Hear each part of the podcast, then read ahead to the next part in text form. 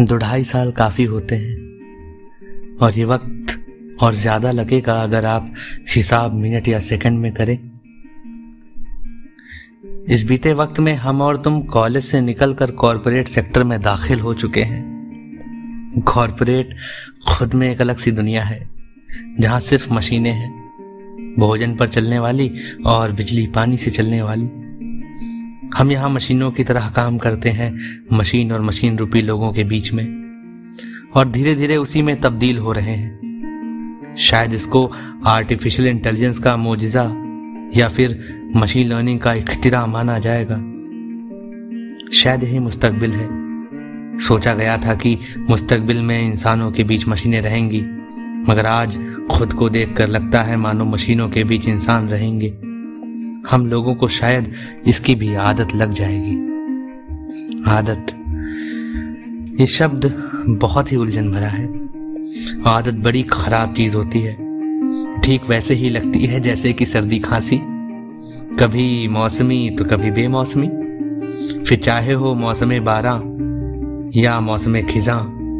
चाहे हो मौसम गर्मा या फिर मौसम सरमा। जिस पर लगनी होती है, लग जाती है।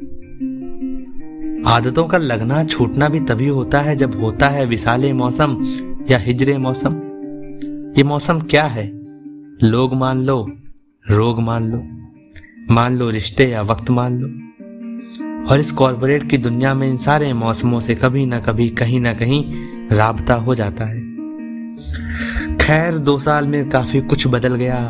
तुम बदल गए, हम बदल गए। हमारे तुम्हारे जानने वाले भी। कुछ लोग कुछ बदले और कुछ लोगों में तो काफ़ी कुछ बदल गया। कॉलेज के बाद कुछ भी वैसा नहीं रहता।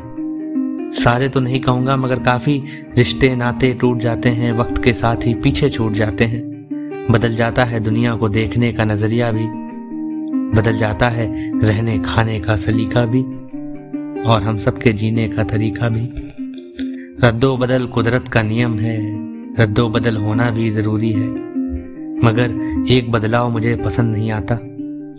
वो 2000 वाली पॉकेट मनी की जगह खुद की कमाई को जेब में रखने लग जाना। बहुत खलता है मुझे। पैसों से जेब तो अच्छी खासी भारी हो गई है, मगर साथ साथ मन भी भारी रहता है। जाने कैसी बीमारी का आभास होता है। शायद इस बीमारी की वजह हमारा मशीन में तब्दील शुदा होना है।